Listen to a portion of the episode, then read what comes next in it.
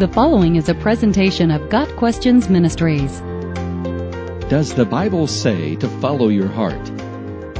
There are many calls to follow your heart in movies, novels, slogans, blogs, and memes. Related pieces of advice are trust yourself and follow your instincts. A corollary dictum is your heart will never lead you astray. The problem is that none of these quips are biblically supportable. Rather than trust our hearts, we are told to commit our hearts to God. Trust in the Lord with all your heart, and lean not on your own understanding. In all your ways acknowledge Him, and He will make your paths straight. Proverbs 3 verses 5 and 6.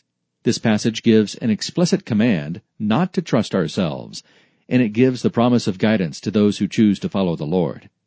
For anything to provide proper direction, it must be based on objective truth. That is to say that whatever is consulted for guidance must reach a conclusion based on objective truth and not subjective emotional inference.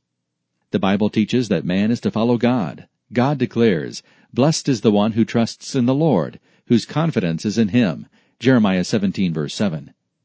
God has perfect knowledge of everything, a trait often called omniscience. God's knowledge is not limited in any way. God is aware of all events that have ever transpired, are currently occurring, and will ever happen. God's knowledge goes beyond mere events and extends to thoughts and intentions. It is not all this knowledge, however, that makes God a perfectly reliable source of guidance.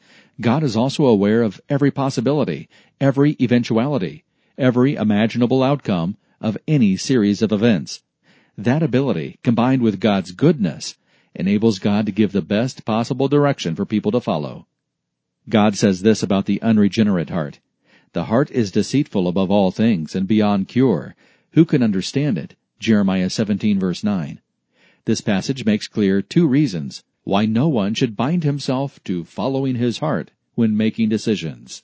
First, there is nothing more deceitful in all of creation than the heart of man because of his inherited sin nature. If we follow our heart, we follow an untrustworthy guide.